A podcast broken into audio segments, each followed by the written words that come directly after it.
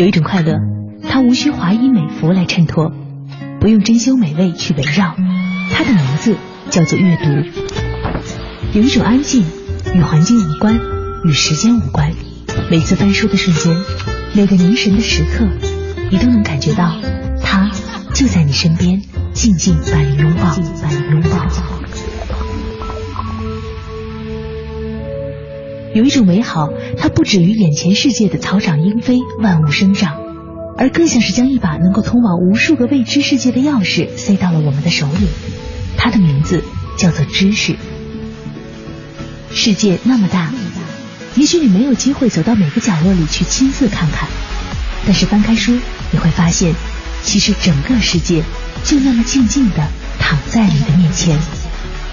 一本书，一盏灯，一杯茶。一个夜晚，我们可以拥有的，其实就是全世界。有一个地方，只有我知道，它就在此时此刻，隔开你我的电波之间。凡尘工作室每晚十点，深夜读好书，让我们一起在夜晚用声音来体会阅读的快乐。凡尘工作室最读书全新系列，深夜读好书。节目主持人张云远，今日话题：从银河印象中感受香港情怀独特的味道。今日对话嘉宾：存磊。存磊在北京一高校供职，兼书评人，为媒体撰稿，类型有书评、文学评论，还有一部分文化类、生活类的随笔。关注点主要在中国现当代文学、电影史、饮食文化等。谈起银河印象这四个字。可能许多他们的忠实影迷已经露出了会心的微笑。确实，在香港电影圈里，这四个字意味着一种独特的生命力和创造力，并且创造出了许多精品和奇迹。但是，如果你和我一样，在今天之前并不熟悉银河印象，那也没关系，因为你至少肯定看过不少港片。小时候寒暑假一个人在家看那些熟悉的面孔出演各种不同的角色。又或者在午休时偷偷找来周星驰的电影边笑边看，又或者是要追溯的再早一点，我想可能很多人心中对于武林和江湖的概念也是来自于港片。不管是里面打打杀杀、刀棒齐飞的古惑仔们的生活，又或者是完全无厘头，甚至让有些家长们头疼的喜剧桥段，都串起了我们心中对港片的印象。忘了是听谁提起过，港片可以什么都没有。只是不可以不好看，而在这些好看的港片当中，银河印象出品的片子无疑是其中亮眼的一部分。他们以自己独特的方式和风格，让人们看出了那份属于香港独特的情怀和味道。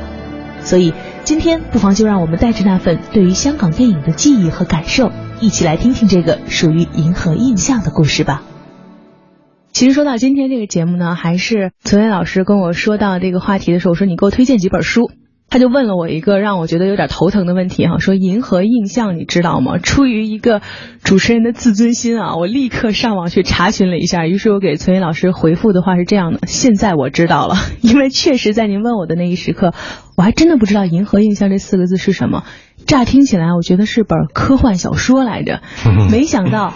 一查才发现，在香港电影的这个圈子里面，银河印象是一个这么特别，而且还有着这么大影响力的一个，算是组织吗？算是公司吧，一个对一个创作集体。对这个创作集体，其实在香港电影发展的过程当中，曾经做出过非常让人瞩目的成绩。而这本书呢，《银河印象难以想象》，也是写自于两千零五年的一部十年前的。回忆当时十年发展，银河印象十年发展的作品。嗯，对。但是其实呢，像那个崔云老师说的，即使是两千零五年写作的，距离现在又过了十年了，但事实上现在来看，它也一点都不过时。对，这本书是总结银河印象的这个十年史。银河呢是那个九六年，然后一直到零五年，十年。当时呢，就是对银河做了十年的这个概述吧。十年一总结哈。对，零六年呢，它出版在香港出繁体版，今年才引进内地，就说已经银河已经二十年了。但这本书呢，应该说是对于影迷，尤其是对于这个银河的影迷来说呢，呃，很值得收藏，因为这是那个从书的印制，还有那个内容的一些那个梳理、嗯评论等等，嗯应该是很少见的。而且其实这本书说是叫《银河印象的十年总结》，但是其实它并不是由银河印象这个公司自己写作、自己来记录的。对，因为香港有电影学会，就他们那个电影界啊，从那个创作界嗯到那个评论界，嗯。包括到包括影迷，嗯。我感觉他们从对电影的这种热爱啊，嗯。当然也可能因为香港地方小了，嗯。我感觉他们很集中，做的一些东西，你比如前两年做过一份那个陈可辛的一本，嗯也是类似于这样一个总结的一个这这个嗯多年的一个集子对，都很专业。他们好像特别喜欢讨论，就是我们身边这些导演，或者说你很关注这些事件，究竟去剖析、深入的剖析，然后去分析它的这个原因。对，反正这本书我觉得很适合普及，它既有提高也有普及。我觉得对于不了解银河的嗯影迷来看啊，嗯，是比较合适的。对，因为其实这本书的作者潘国林也本身是作家，然后好像也是电影评论家、编者对编者，然后在其实最开头的这个序言里面。就解决了像我这种原来对银河印象不了解的读者的这个疑惑哈。首先他就回答了你银河印象是谁，他们做了什么，我为什么要写这本书。数一下，从这个九六年开始，这个银河印象一共出了多少部作品，让你发现，在一个大市场都萧条的情况下，银河印象的作品是每年三部多，将近四部。在一直进行着，而且保持着在这个十年里面都有着特别旺盛和充沛的创作力。应该说呀，就是香港电影的确自九零年代中期以后衰落了。我写了一篇文章里面那个说嘛，如果说呀，近二十年来香港电影尚有品牌的话，嗯。那银河映像理所当然为唯一的候选，嗯。且当之无愧的当选，因为和这个杜琪峰嗯。同年龄的，嗯。比如吴宇森，比如徐克，他们的辉煌期其实都在八十年代中期以后，嗯。截止到九十年代初。嗯。之后，他们已经可以说是那个廉颇老矣。徐克和吴宇森虽然还在一步步的拍，嗯。但他们呢让观众嗯。记忆犹新，记到现在的，其实都已经是九十年代中期以前的片子了。嗯。你比如说吴宇森的《英雄本色》《嗯，的确双雄》，哇！我好像前两天 在家休息的时候还说看什么片子啊，然后说看《英雄本色》吧。嗯在看的时候，感觉都是那个色彩啊，然后里面演员的这些所有的造型，我记得自己在印象里面是那个样子，然后现在在看的时候就明白了，现在看好像真的叫怀旧片了。对，吴宇森九年代中期去美国了，徐克呢，呃，去了好莱坞拍了一部电影，结果铩羽而归，他不适应，然后回来了。回来之后，电影拍了很多，一直到那个今年出的《智取威虎山》，这片子还是可看的。嗯但是你要是跟他鼎盛时期的，你比如说那个《笑傲江湖》《东方不败》。嗯刀，还有像《新龙门客栈》，只能说英雄不在了。嗯杜琪峰和这个徐克呢是同一个年龄段的人，嗯但是杜呢属于大器晚成，他早期拍过很多电影，但是给人印象深的不多。他属于已经过了四十岁，才拍出他最好的片子，嗯。像那个《暗花》嗯。暗战》嗯。枪火，一直到那个黑社会等等。嗯。可以说他跟那个徐克他的好朋友啊，有点在才气和那个成名刚好是错的，就嗯。错位那种。因为徐克成名是在不到三十岁，嗯就是八十年代中期就成名了。对，那会儿那个杜琪峰还苦苦的在那个电视台嗯在那煎熬呢，就是那个徐克创作黄金期过去，嗯然后杜琪峰才到来，而且他那个创作力是到现在为止也没有看到衰落的迹象。嗯最近的电影，比如说《单身男女二》，嗯，这个是一个商业电影了。对。再往前是那个《独占》，孙红雷和嗯古天乐演的。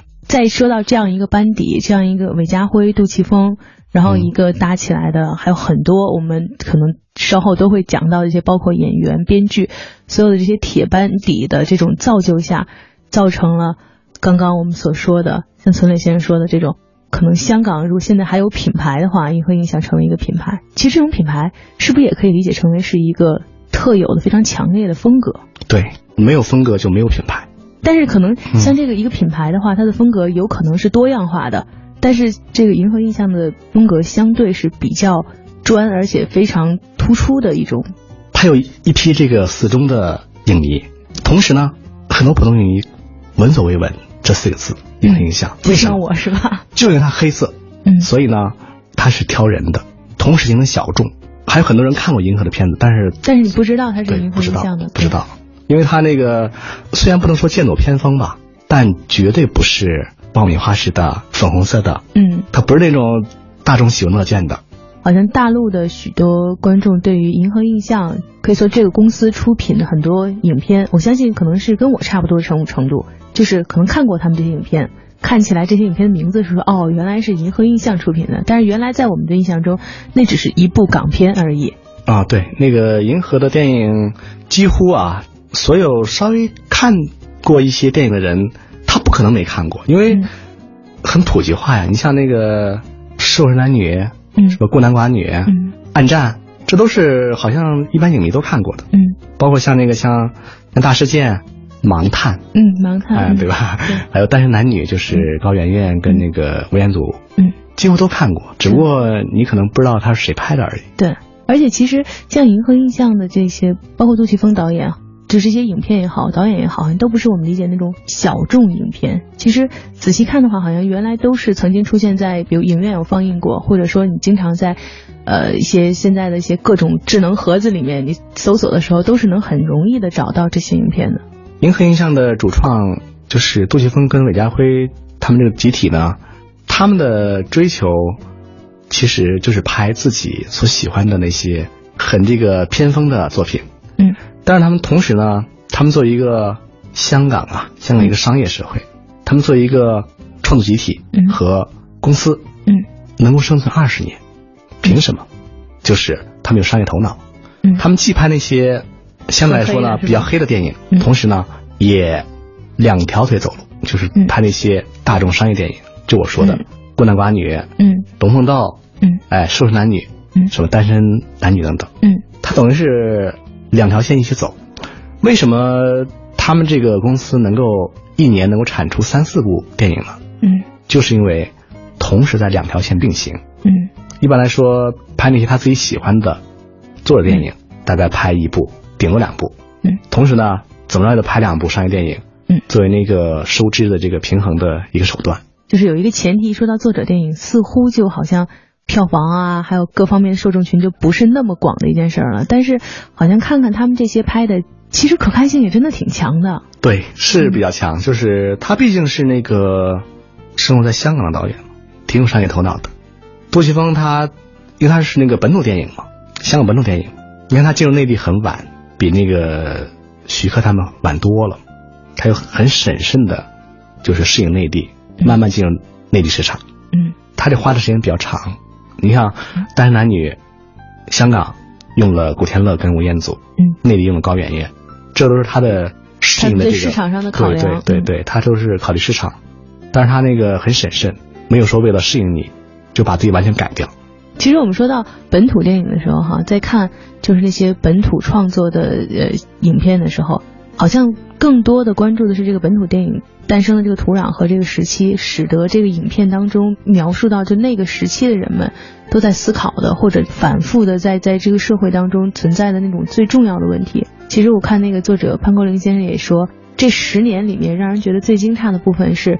利用这么一个，就对于香港本土的认识也好，或者说对这些问题的想象力也好，在这十年的时间里，这个创作力几乎是不枯竭的。它并不是第一年，比如说遍地开花出了六七部、七八部，然后慢慢越来越少。它是平均这个创作力是平均到这十年里的每一年，然后在这十年里面，创作出了很多属于香港的，而且反映了整个九六年之后这十年里面香港社会的变化，然后香港人这种。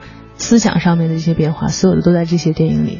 银河的电影呢，它的这个能够引起比较长久的关注，从那个普通影迷一直到那个电影研究者这样一个关注呢，就是因为有它的可多元的解读的这个可能。你既可以看一个热热闹的这个这个警匪故事，是吧？一个首先，它的是一个特别好看的热闹的警匪故事。嗯。同时呢，它作为作者，嗯，杜伟组合。嗯，他们这样一个，韦家辉，哎，对他们组合呢，他是有情怀的，就是他们创作电影是有情怀的，他把他这种理念呢，他注入到他的这些黑色电影里面，嗯你呢见仁见智就可以了。所以说，可以从这个各个层次，你都可以获得对银河映像作品的多元的认识。银河的片子呢，其实也是处在这个两极的这样一种拉扯之中，就是杜琪峰跟韦家辉呢，既想保持自己呢，同时呢也受这个电影市场的要挣钱的这种挤压。因为很简单，你如果说亏钱了，你公司要倒闭，没什么情怀了就。对啊，你也无法再去拍下一部片子了。很简单，香港导演其实很多就消失了。如果对港片了解的话，你不管是从演员，嗯还是从导演来说，从八零年代到现在为止，已经三十多年了。嗯你会发现很多演员，嗯，还有很多当时很有才华的导演，嗯他的这个创作群落呢，编剧、导演、演员，嗯很多很多就慢慢就没了。为什么？嗯就是因为他不能适应这个市场。有很多很有才华的，你像谭家明，嗯但是他是一个是艺术家吧，他很固执，他不愿意改变自己。后来就慢慢没有人找他，你说没有没有人投资了，这很 很简单呀、嗯因为你要电影创作，它不像那个小说家写东西，小说写东西一支笔一张纸，电影你怎么着也投资几百万上几千万吧，嗯这就不是你自己能承担了的，而且要一步步的拍下来，你必须要找到投资。嗯所以说，杜琪峰为什么能够成为近二十年的这样一个品牌啊？嗯，他就是维持住了这样一个平衡。哎，所以可能也是因为这个，那个作者潘国林先生好像也说了，银银河印象做的最聪明的一点就是能够把作者电影和商业电影有一个非常好的融合点，让嗯这个电影本身有存活下去的可能，但同时呢，你如果真的去细究的话，它又有那个作者电影所特有的那部分能够让你深入思考的那个特点。对他们这个电影呢，就是能够持续二十年，还有包括那个在这个公司成立之前，嗯杜琪峰已经有将近二十年的一个创作历程。嗯他之前其实也有很多电影，就是嗯大家肯定也看过。嗯我说几个片子，你们肯定知道。嗯你比如他导演的《审死官》，就是周星驰那个，啊死官对，肯定都知道。对。还有那个刘德华演的跟吴倩莲，嗯天若有情》，东方三侠，嗯。就是张曼玉、杨紫琼他们演的那个东方三侠，这些都是他那个在银河之前的作品。他之前其实经过很多年的磨练，那片子也挺出名，嗯。但是呢，他都不满意，因为这里边没有他自己。嗯你看《审死关》，我们只记住周星驰，是不是？嗯然后《天若有情》呢，我们主要记住刘德华，但是除了类似于像我这样的就是银河的影迷，嗯估计没有多少人知道这片子是杜导演的了。直到后来的那个《暗花暗战枪火》，嗯我们已经演员是其次，编导才是那个最主要的。最亮眼的部分。对对对，要不说他是一个晚熟的人呢，嗯哈哈，就是因为他之前那个经过了最少十五年嗯。这样一个从电视台到片场的这个长时间的磨练，而且他跟那个徐克他们的区别在哪儿啊？徐克他们是在国外读的那个电影专业，就人家是科班出身，科班出身的。杜琪峰就是草根，嗯。他就是从厂工做起，从这个最起码的这个电影的那些后就是后台工作做起，嗯。一步步的，现在电视台嗯。能够导电视剧了。嗯他导过《射雕英雄传》，翁美玲那个版本就是他导的。他的这个前期是太长了，这样的话也可以解释他的创作为什么后劲这么大，因为前期铺垫太长了。对就是这本书啊，他挑了十部电影，然后作为主打，杜琪峰跟韦家辉他们挑的，就是能够代表他们属于我们情怀的作品。好像这种十部特别的里面哈，嗯。能被选中的这十部的要求，似乎就不只是你要有一个好看的故事了，而是在某一方面需要有一定的代表性了。嗯，对他选的十部电影有那个《暗花》嗯暗战》非常突然》《枪火》《PTU》《大只佬》嗯黑社会等等。这些电影呢，应该说是呢，在银河的这个历程中，一直到现在为止，嗯。都是非常非常特殊的，或者是开山之作，嗯或者是那个杜琪峰本人啊，嗯最成熟的作品就是第一部，嗯还不包括一些那个宿命论，还有一些那个影像风格，都是有那个非常特殊的东西。而且这十部片子呢，如果大家有兴趣的话，都可以看看。刚开始我们说过，为什么说这本书并没有过时呢？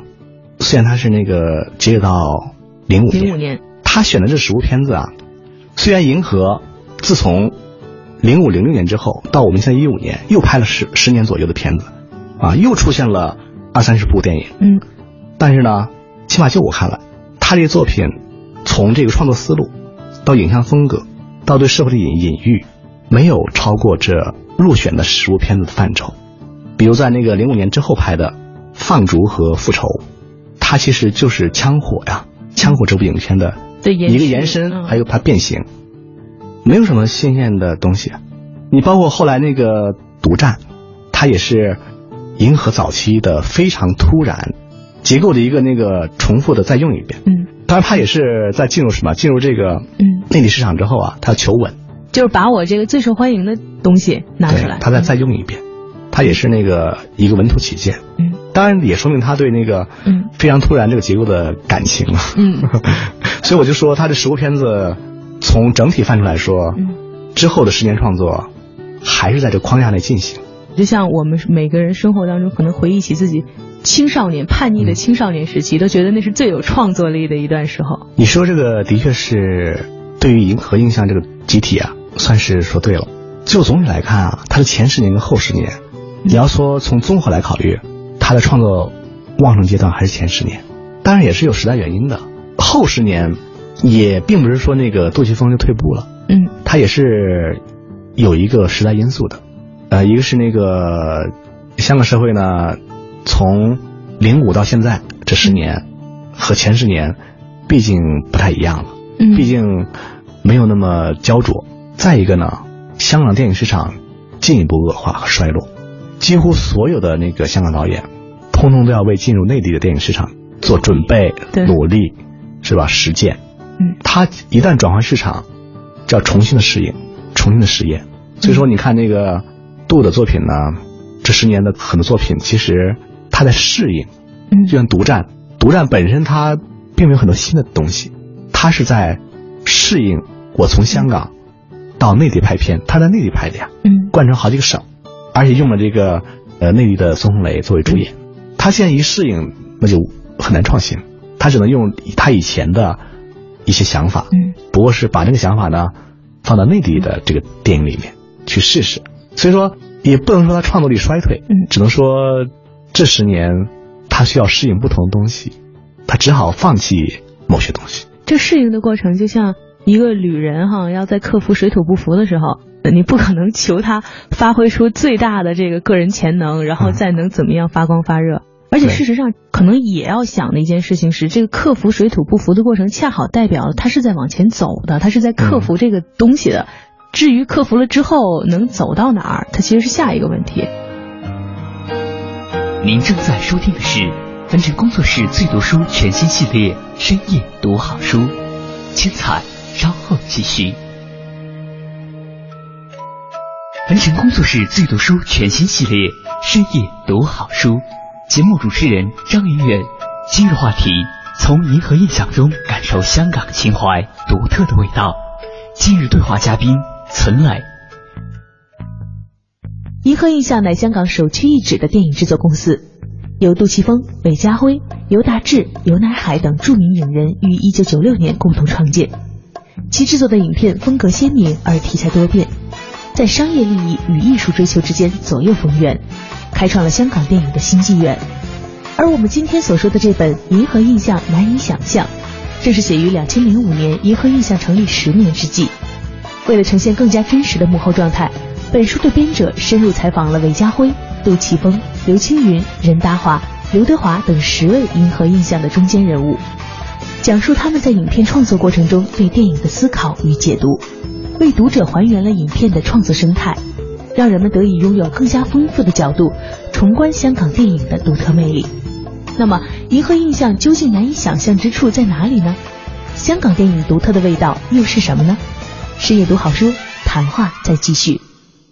我看那个潘国林先生在写的时候，他说这个书呢，其实是在那个银河印象的总的这个支持下，这个支持是什么呢？给我提供了这些导演啊、编剧啊，他们这些联系方式，让我能够有机会能够真的去采访他们。但是我的观点我是独立的，然后我有自己的想法。可是事实上，当你在看到这些班底的时候，你发现他们是交错的，然后好像就是一个铁打的营盘，都不是流水的兵哈，这水都很少流，就是这批人。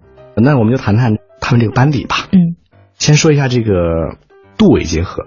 嗯，哎，就是那个杜琪峰、韦家辉。嗯，他们两个人呢，属于这个银河映像的一个灵魂人物。嗯，首先说一下这个韦家辉，银河映像的这个开创之作是一个字字头的诞生。嗯，是刘青云他们主演的。嗯，这个作品啊，非常古怪，就是他之后的这个银河映像再也没有拍过这么实验的东西。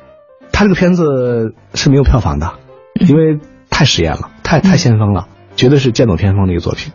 甚至有打架的几分钟，那个摄影机啊，直接扣地上，倒过来拍。你说我们在电影院你看了颠倒的东西，而且打了好一会儿，这让观众情何以堪啊？你难道还要倒地过来看东西不成？这个电影就已经大胆成这这种程度，嗯，更不要说那个那种双线的故事，就是刘青云死之后，重新再来，再讲第二遍，这故事等于是讲两遍，嗯，有点像那个《罗拉快跑》。这部作品呢是韦家辉编剧。也是他独立的指导，他之后啊，在银河的主要创作里面就再也没有有过这样重量级的作品了。韦家辉呢，他在银河的这样一个作用，有点像一个粘合剂或者说平衡仪那种作用。他的编剧能力很强，他导演作品很少。前期呢有这个《和平饭店》，周润发跟叶童演的，嗯，那个有点像香港西部牛仔片那种似的，很风格化，嗯。啊，但是也说不上怎怎么好啊。嗯，然后进入这个银河之后，就拍了一个四头诞生。他拍完这个四头之后呢，就是后期唯一的一个导演作品是《喜马拉雅星》，一个喜剧，一个闹剧。啊，那个那个片子很一般了，完全看不出这是韦家辉拍的。就是我们从这里可以看到啊，四头呢，就几乎对于他的才华来说，就是昙花一现，这对他指导才能啊。就是后来呢，韦家辉将他的几乎全部精力，全部那个投入到那银河的这种集体创作之中，挺可惜的。但是我们外人也不好说这个里面到底发生了什么。嗯，杜琪峰呢，他是帅才，他不善于编剧，他呢导演理念的控制力非常强，呃，而且是商业电影跟作者电影的这种平衡呢，也是他的这个主张，就是两条腿走路嘛。他是个主导者，韦家辉说呀，我比较偏好从零开始，就算做导演时要表达的理念，也希望从创作时候便开始。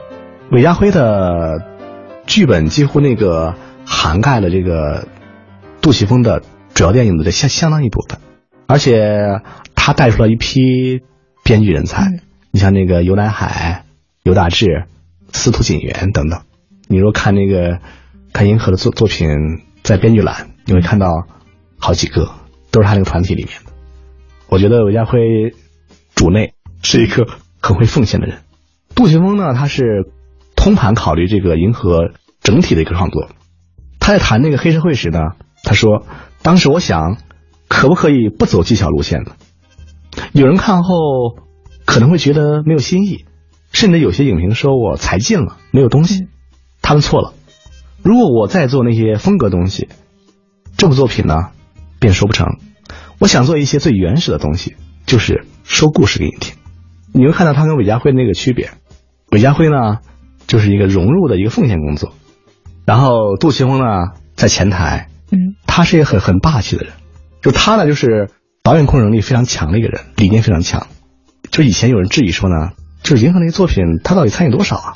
你像那个《暗花》，署名是尤大志嘛？嗯。但是后来事实证明，尤大志单飞之后，嗯，再也没有拍出过像《暗花》这么厉害的作品。嗯。这说明了什么呀？这作品真的是杜在。对。这个是就是那个杜跟伟吧，他们两个的一种这种工作的这种搭配跟协调，互补嘛。其实也正是这样一种这种互补的风格。使得银河印象成为了一个铁打的一个营盘，然后在二十年的这个创作过程里面，我们只能说后十年没有出现这种令人眼前一亮的这种再次飞跃。但事实上，如果一直飞二十年，也是一个挺不可能的事情。还是有一些很好作品，就只是说总体上没有。你比如说像刘青云主演的《神探》，编剧和导演都很厉害，就是刘刘青云化身为七个分裂人格，嗯而且他全部这个影像化，嗯就后面有七个人，很怪异的作品。嗯但是你看完之后很很震撼，只是说他那总体上那个你要说全面的创新不及前十年，但是你要说你要是就单个作品来说，还是有些很棒的。嗯，而且其实说到银河印象的作品，包括之前像崔岩老师说过的，可能很多人都看过他们的这些片子。当然有那部分非常有名的这些作者电影，也有那些非常可能我们都看过，但不知道是出自于银河印象出品的商业电影。就比如说，如果我说向左走，向右走，我相信可能基本上大多数人都看过这个电影了。但其实它也是出自于银河印象的作品。这就是出于那个银河的商业考虑嘛。嗯那个吉米的绘本当时很流行嘛，嗯韦家辉就改编一下嘛。虽然就是一个比较清新的一个商业电影，嗯，也是拍的挺可爱的。对虽然说没有更多的值得回味的东西，但是俊男美女的组合和一个诗意的故事，其实就已经可以了，对能够达到一般商业电影的这个要求。而且事实上在，现在我们在看到很多商业电影这个烂片的时候啊，在回忆这种商业电影，你会发现这也是商业电影领域良心之作了哈。比较精当的作品。对他们两位就算拍这个就是自己要赚钱的那些片子呢，也不会粗制滥造，比较精心的，起码还能拿出来再看啊，嗯没有说这个拍完就烂了成大街被人骂了。嗯，呃，他还不至于做成那样子，对。毕竟是品牌作品嘛。对，而且其实专门就是在这个《银河印象》这本书里面选出的这十部作品里，其实也有呃有各种影评和这种评论的这种文章，其实也选择了好像是本土的这些评论者，还有海外的评论者各占一半儿的这种情况。然后这些评论里面，其实我们在录节目之前，崔岩老师还在跟我说说，你有没有发现这个很有趣的地方哈、就是本土的这些评论家，他更多的可能是从这些想法的一些隐喻啊，还有一些情怀上来去评论这些所有的这个银河印象一些作者电影的。但是在海外的这个评论里面，我们看到就是一个一个镜头，然后一个一个导演的评论，然后包括每一个这些电影拍摄技法的运用的评述。其实好像从这方面也能看出中西方看的这些电影的这些，尤其是对于这种本土电影的这种看法的不同。其实我们看欧洲电影跟看美国电影什么的也是一样的。啊。你看他那个就是本土的那个观众看，你肯定看的不一样嘛，嗯。你想法不一样嘛，你出地域不同嘛，嗯。你对本国本土的想法跟外国人那肯定不一样。嗯。所以说，外国人来写这个呃银河的作品的影评，还是比较注重技术方面嗯。啊，那个影像风格呀，然后一帧帧的这个镜头啊，嗯。他给你分析。嗯。呃，香港本土的一些呃评论家呢，他多半就看到了杜伟的这个情怀。嗯。啊，他们到底想说什么？嗯。啊？是拍的打打杀杀的啊，是警匪片，是犯罪片，但是它里面还有别的意思，嗯。它是有这个不同的取向。嗯。啊，毕竟那个虽然说艺术是没有国界的啊，嗯但是评论家是有国界的，理解是有差异的，对。所以其实，在看这种不同的这个评论的观点的时候，也很有趣，因为你能够看到另外一个人，呃，和你看到同一个事情的时候不同的观点，而这个观点有的时候其实是能给你补充你的视角的。很多时候，嗯我们当处在一种同样的这个文化氛围和这个。整个的思考的这个社社会大背景下面的时候，虽然我们可能没有考虑到那么深或者那么多细节，但是基本上我们的思考方式是类似的。但是当看到一些，比如说西方一些影评家的这些作品的时候，你发现、嗯哦，其实还可以这样看这个作品，还挺好玩。电影呢，虽然作为一种大众商品啊，嗯但是它毕竟同时也是第七艺术嘛，嗯它毕竟还是一门艺术。你固然可以把它作为一个消费品，但是它的艺术属性也不要完全忽略。所以说，有时候看一些这个相关的这个比较好的解读啊，嗯比较好的评论，不妨可以增强你的这个对电影的一一种理解。嗯如果你完全说自己完全看爆米花电影，那无话可说。嗯，但你稍微的有一点点想了解的这个意图，嗯呃，其实看一些文章啊，嗯看一些这个书，还是很有好处的。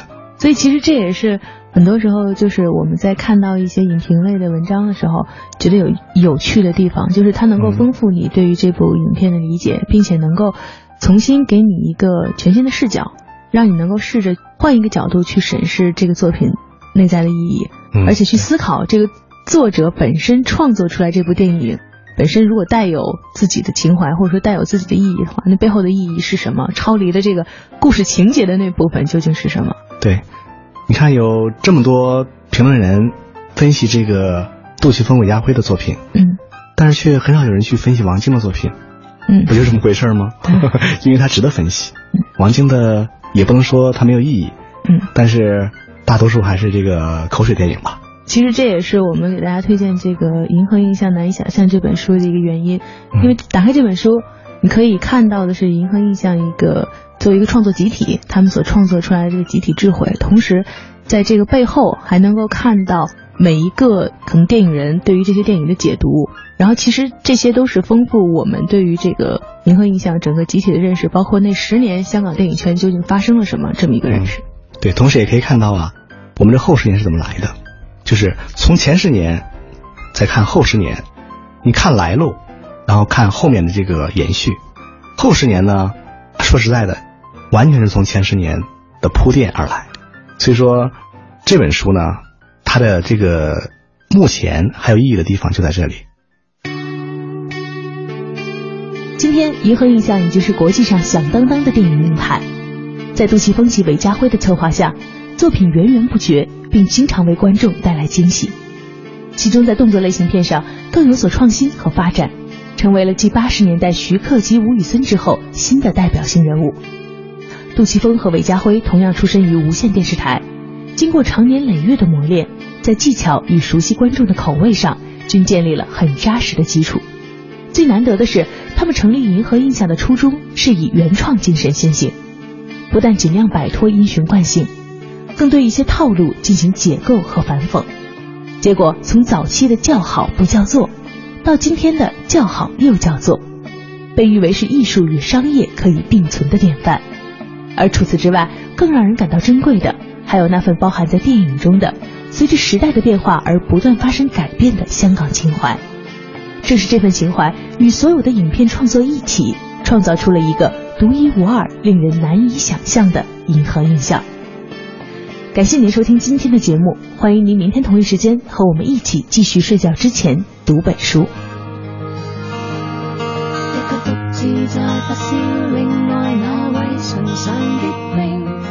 完成工作室最读书全新系列，深夜读好书，总策划王小晨，执行策划张玉远，制作人马素双。